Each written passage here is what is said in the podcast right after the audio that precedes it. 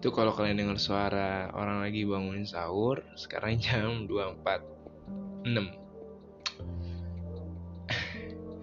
ya kalian tahu sendiri gue insomnia. Pengen dengar podcast gue uh, and forget that intro.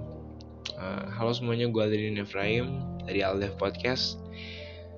Sorry nih agak keganggu dengan karena rumah gue belakangnya masjid nggak agak ber agak berbeda apa ya satu gang apa dua gang gitu. Ya kali ini tadi kan gue janjiin mau buat cerpen sama temen gue Lia.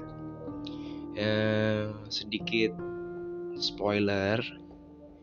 Jadi cerpen ini gue akan ngebahas tentang cinta beda agama yang di mana cerpen ini kisah nyata dari temen gue yang pernah ngerasain. Jadi gue angkat cerita dia menjadi cerpen di podcast gue uh, gue lihat dengan mata kepala gue sendiri bagaimana perjalanan cinta mereka karena uh, temen gue ini Islam and then agama pacarnya tuh Katolik dan gue kepikiran buat cerpen.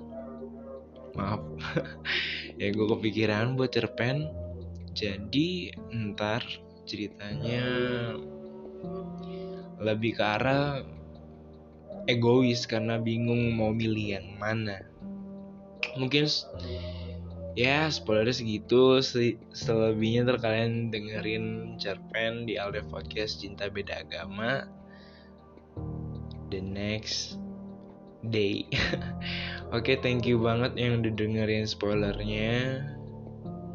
Karena gue gak bisa kasih detail pokoknya ya antara oh iya nama pemainnya ada Rana dengan Dani. Jadi Dani kaget lah tiba-tiba dipertanyakan hubungannya gimana. Pokoknya sampai situ deh. Oke. Okay? Yang mau buka sahur yuk sahur yuk sahur. Oke okay, thank you udah dengerin and see you gue Adin Efraim. And bye